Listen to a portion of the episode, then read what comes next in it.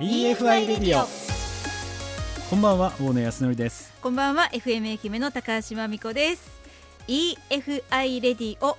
この番組はフードテックや食の未来について一緒に考えていきましょうという番組。最初にお知らせがございましてこの番組ウェブ上で聞くことができるようになりました。ありがとうございます。やった。やった EFI レディオで検索していただきますと FM 愛媛の番組ホームページにアクセスできます。そのホームページ上でも聞けますしあとポッドキャストでも聞くことができますのでぜひ聞いてくださいね。最新回は番組終了後にアップ予定でございます。なのであのねぜひ聞き逃した方はぜひ聞いてください。はい。さて今週のゲストははい株式会社遊牧代表取締役社長岡崎真也さんです。イケメンですよ。この後登場です。お楽しみに。EFI レディオえー、それでは今夜のゲストをご紹介させていただきます。株式会社遊牧代表取締役社長岡崎真也さんです。よろしくお願いします。よろしくお願いします。もうイケメンね。いえいえ。かっこいい。かっこいい。色白いですね。えいやまあそうですね。生まれつき。お肌がめちゃめちゃ綺麗、いえいえ。確かに畜産とかそういうのやってる方って、はい。いや僕赤くなって終わります。あそっちタイプなんですね、ー日焼けできない。で痛くて。なので日焼けしたくないっていうなるほ感じですど、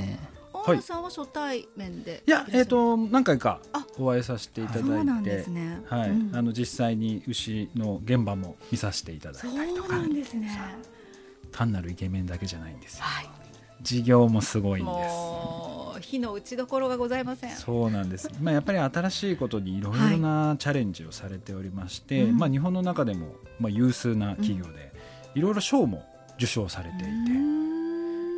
もともとエンジニアだったんですよね。そうですね、えー。あの前職がメーカーではい。エンジニアシステムエンジニアしてました。すごくないですか？畜産、ね、牛を育てられてる方がもともとエンジニアすごいですね。すごい転職というか、まあそうです。もともとやるつもりなかったのでうん。でそれで急転直下でやっぱやってみようっていう気持ちになってやったので全然準備してなかったんですけど、はい、その辺ちょっとじっくりと伺っていきたいんですがまずですね岡崎さんが代表を務めていらっしゃいます株式会社遊牧についてちょっと教えていただけたらなと思います。はい。えっと、私たちはまず牛を育てるところがベースにあります。で今、あのー豚もうん。育てることも始めてるんですけど、はい。で自分たちで牛と豚を育ててでそれを出荷した後自分たちで買い戻しをして自分たちで加工したりそのままお肉として販売したりそして、えー料理として提供する飲食っていうのを、まあ、愛媛県内で、まあ、5店舗で、えー事業をやっております。それをこうやろうと思われたのは、まあ、急転直下でっていうお話もあったんですけれどもそのきっかけって何だったんですか、え2代目ではい、えー父親が始めた事業ではあったんですけど年も重ねて傍からこう見てたんですけど、うんまあ、結構面白そうだなとうんいう感覚があって全然自分はその農業に携わってなかったんですけどちょっとやってみようかなと思ってその今の事業に参入というかまあ参加することになったんですけど、思った以上に結構奥が深くてん。大変な事業ではあったんですけど、はい、えその、まあ、今までエンジニアっていう職業からはい。この世界に入って、一番最初その苦労したところってどのあたりだったんですか？やっぱり工業の世界にいたのですごく工業って合理的にその IT リテラシーもそれなりに高くていろんな QC とか品質管理とかいろんなところが技術的に、あのー進歩してるんですけどあの農業の世界ってすごいアナログで、うん。そこがまずギャップでデータ活用とかも全然されてないとか、まあ、そんな状態だったのでで逆にやることはたくさんあるなって思ったんですけどこうインフラが整ってないのでうん。進めるにも進められない。もうそれがあるのが当たり前の状態でメーカーとかではこうやってたんですけどそれすらないからどうしよう どうやってこう地盤を固めていくんだろうっていうところから考えていったっていうのは覚えてますね。じゃあもう今のその経営にはその過去培ってきたそのエンジニアとしての、はい、えーノウハウっていうのは今生きてきてる感じだそうですね。僕がその専門がデータベースとかを扱ってたのでそのデータに貯めてそれをこうどう生かすか経営にどう生かしていくかっていうところで、まあ、牛だったりとか、まあ、販売だったりとかっていうところのデータを蓄積してそこから次に何をすべきかっていうところを考えるっていうのはもう今バリバリやってるところですね。すごくないですか？データデータですよ。ねそこからまずやっていく。うん。でこのデータをこう作って、まあ、管理していくっていうところなんですけど、まずはどこから着手されたんですか？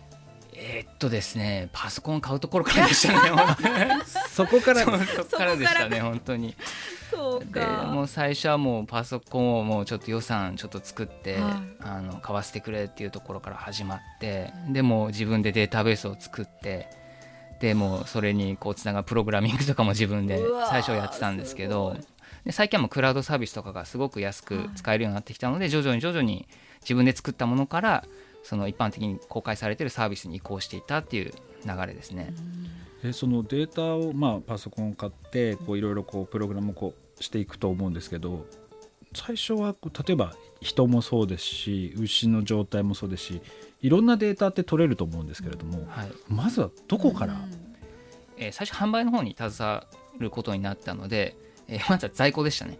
えちょっと待ってください。在庫の管理もデータとしてちゃんときちんと管理できてなかった？なかったんです。アナログだったんですよ。ノートに書くみたいな。えっとでエクセルとかあるんですけどあそれ印刷してそれで終わりみたいな感じだったのでそういうところから変えてまずはレジを変えてレジから売り上げが分かるようにとかその一個一個のデータ。で牧場だったらどこで生まれてとか出荷したあの体重が何キロでとかっていうデータがあるのでそれをまあちゃんとこう記録して取りためていくようにっていうところをそれがどう使えるのか分からなかったんですよ、なぜなら何もない状態でずっとやってきたのでそれが使えるかどうか分かんないんですけどとりあえず蓄積してそこから考えようというところでデータベースを作ってデータをどんどんどんどん蓄積していったっていうことをやりましたね。なるでそれからこう、うまあ、牧場の管理の方、加工の方の管理って言って広げられていったっていう、そうですね岡崎さんは、うんあのエンジニアでねそういうのがこう分かると思うんですけど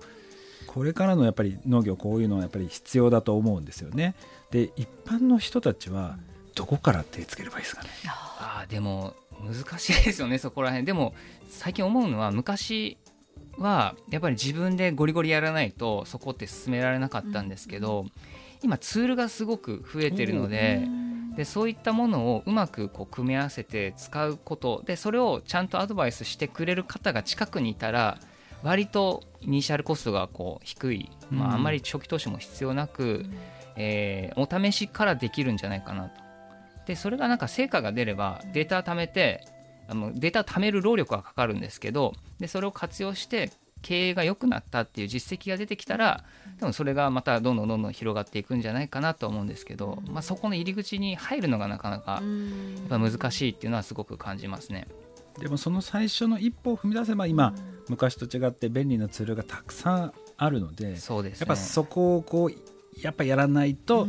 ダメということですかね。そうですやっぱりそのうちもそうなんですけど、ミーティングとかをこうした時にあの数字で話せるかどうかってすごく大事で感性でただこうなんか今いいよね悪いよねじゃなくてじゃなくてこの数字がこうなってるからこうしていかないといけないよねってこうはっきり言えるかどうかってすごく大事でで自分たちは基本そのデータを見ながらその打ち合わせをしたりとかするんですけど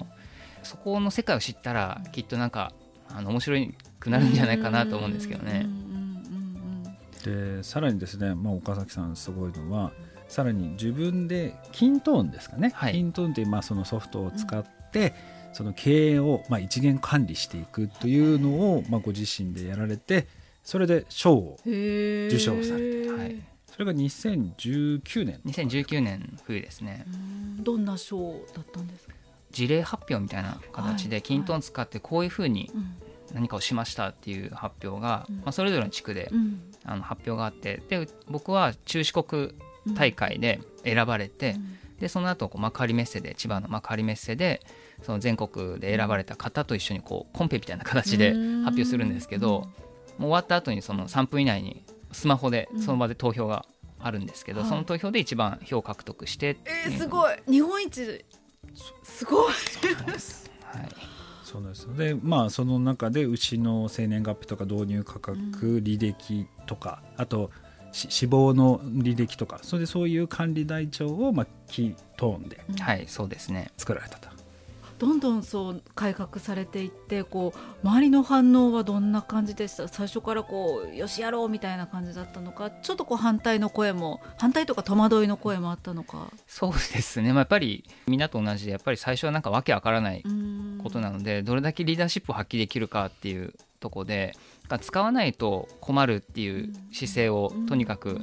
自分で本当は編集してちょろちょろってやったらできるんですけどちょっとこれできないからちょっと入れといてくれませんかとかっていうのをちょっと工夫したりとか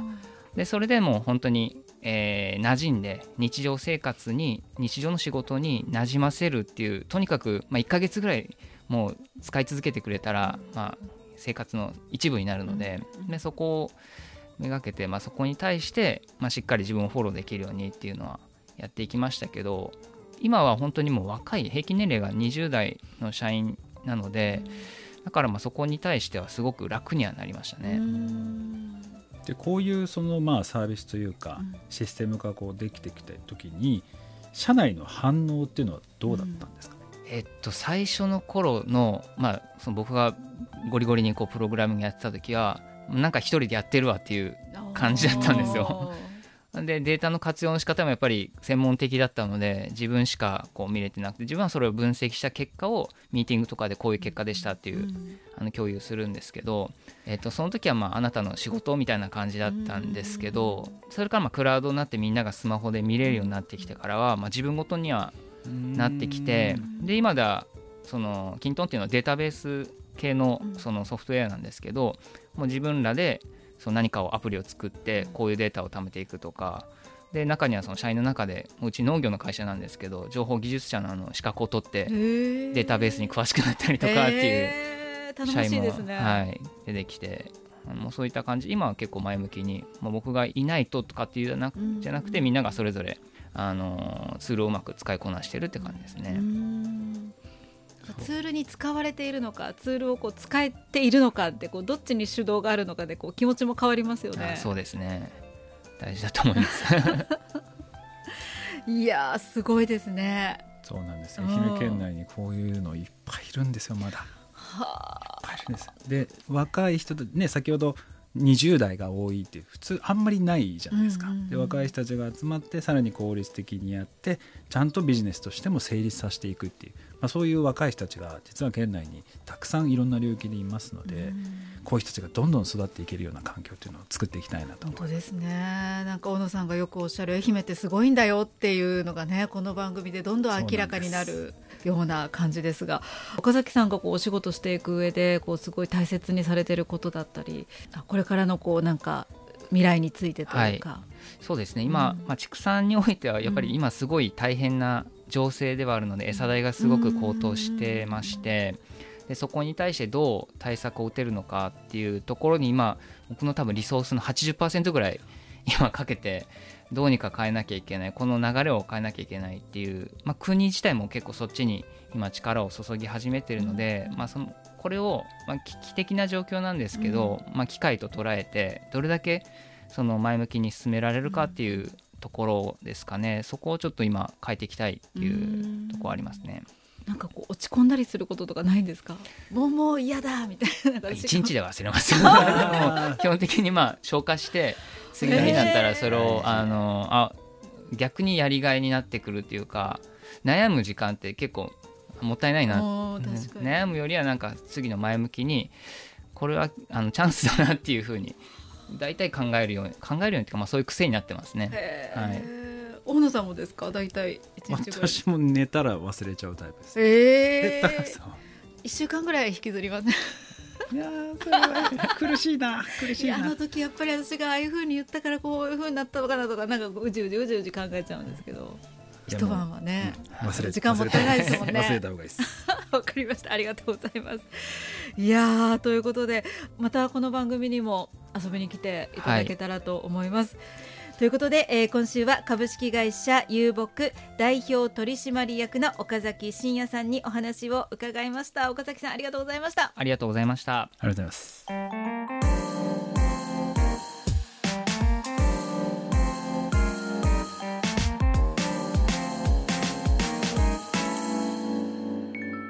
EFI トピックスここからは EFI トピックスのコーナーです。はい、はい。えーとですねいつも世界にまつわる、えー食にまつわるですね、ニュースをこうご紹介するんですけれども、はい。今日はですね、うん。EFI コンソーシアムのお話をさせていただければなと思います。はい。EFI コンソーシアム。はい、えー第1回目の時もちょっとお話しさせていただいたんですけれども、今愛媛県がですねこのフードテックを育てていこうというような形で、この EFI コンソーシアムというのを作ってるんですね。でぜひね今日皆さんにうん。まだ会員になってない方は会員になっていただきたいとうん。思ってるんですね。でなんでかっていうとですねあのあのこれもう料金とかも一切かからない無料のものなんですけれども、ここに所属をしますと、はい。いろいろな専門家の方がいらっしゃってですね、ええ。例えばデジタルマーケティング SNS をちょっとどうしたらいいのかとか、うん。ウェブどういうふうに作ったらいいのかわからないとかこれ新聞とかテレビとかに取り上げてほしいとかって、うん。皆さんわからないじゃないですか。そういうところをですね専門家の方がですねこの二三脚で一緒にサポートをしてもらえるというものなんですよね。愛媛県すごくないですか？結構ね手厚いと思うんですよ。でさらにあの採用とか、はい。そういったところもサポートしてくれるんですね。例えば、えーアルバイトがいないとか、はい。こと若いその新卒採用を取りたいとかですね、うんうんそういったところも実はサポートをしてくれるような取り組みというものを実は県がやってまして、県がやってるんですね。そうなんです。県の人がねまだ意外に知らない方いらっしゃって、はい。なので食に関わることに携わっている方たちはですねぜひあの見ていただければなと、うんでちょうどですね2月6ですねはい。月曜日、うん。えーテクノプラザ愛媛でですねイベントがあるんですね。EFI コンソーシアムの総会があるんですけれども、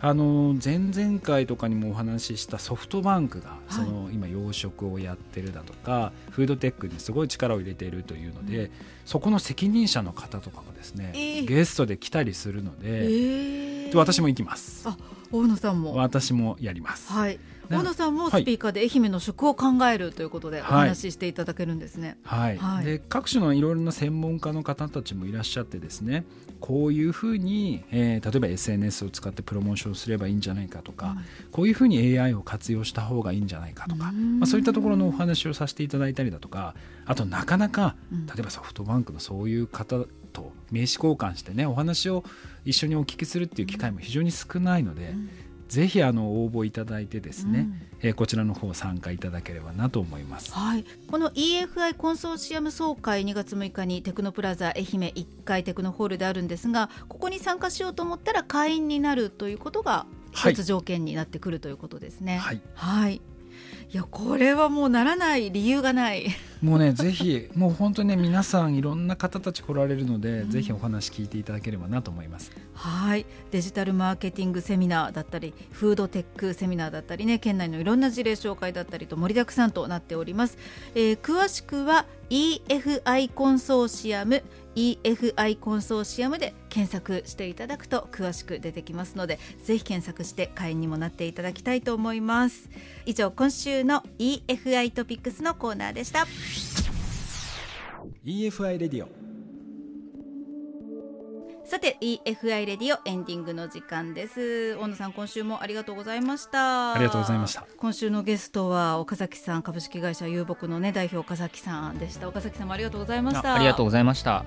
いやもうあれなんですよね。愛媛本当にすごくいろんな方たちいらっしゃるんですけど、皆さん結構シャイなんですよね。そうなんです。すごくシャイなんです。はい。なのであのぜひ皆さんもいや僕こんなのちょっと実はやっててっていうのがあればぜひ EFI レディオのページから推薦うん。とか書き込みしていただければな。ちょっとお礼を出せと。とかもしくは推薦。あこんな人がいるよっていう。ぜひ教えてください。はい。岡崎さんもシャイですか？どうですか？ご自えっとまたもともとはシャイだったと思うんですけど、うん。今はもうあのシャイじゃなくなったと思います多分。もねだいぶ慣れてらっしゃる。身そういやいやそうですねうそんなことも言ってられないので、うんうんうんはい、ちゃんとしっかりと PR をしないといけないので、うんうん。はい、あの最後に岡崎さんのこれからの夢というかこんなこう畜産の世界が実現したらいいなというか野望とかありますか？えっとそうですね。あのやっぱり若い子たちがあの参加したいなって思えるような業界でありたいっていうのは、もう最近すごく強く思ってるのででそのためにやっぱり自分たちがもうすごく魅力的でかっこよくなきゃいけないともう思ってるので、まあ、じまずは自分たちからしっかりあのビジネスとして成立させること、でそれを見て、えーその農業に携わる方の人口を増やしていくっていうところをちょっと一つ目標にしたいなと思ってますね。ということで頼もしいですね小野さん。はい、あと皆さんにあのぜひちょっとお願いしたいのが、はいね、先ほどももうウェブ上にね調べればいろんなものありますのでぜひ調べていただいて自分たちの今やってることに活かせそうなものをぜひチャレンジしていただければなと思います。ということで、えー今週はですね株式会社遊牧の代表取締役岡崎真也さんをお迎えしましたが来週はですね大野さんゲストに株式会社ハートネットワークの白石さんをお迎えしたいと思います。陸上養殖です。陸上養殖、はい、このハートネットワーク通信会社なんですけれども、えーはい、陸上養殖にチャレンジをされている会社さんでして、えーなんだろう楽しみ。なぜ陸上養殖をやっているのかうん。とか、ね、海面養殖がこのある愛媛で、うん。ね、なんで陸上養殖なんてすごい気になりますよね。めっちゃ気になる。ね、でさらにはい。通信会社がなぜ異業種のそういった陸上養殖に参入するのか、まあ、そういったところもお聞きしてみたいなと思っております。はい、それでは皆さんまた来週お会いいたしましょう EFI レディオ大野康則でしたアシスタントの高橋真美子でした。また来週。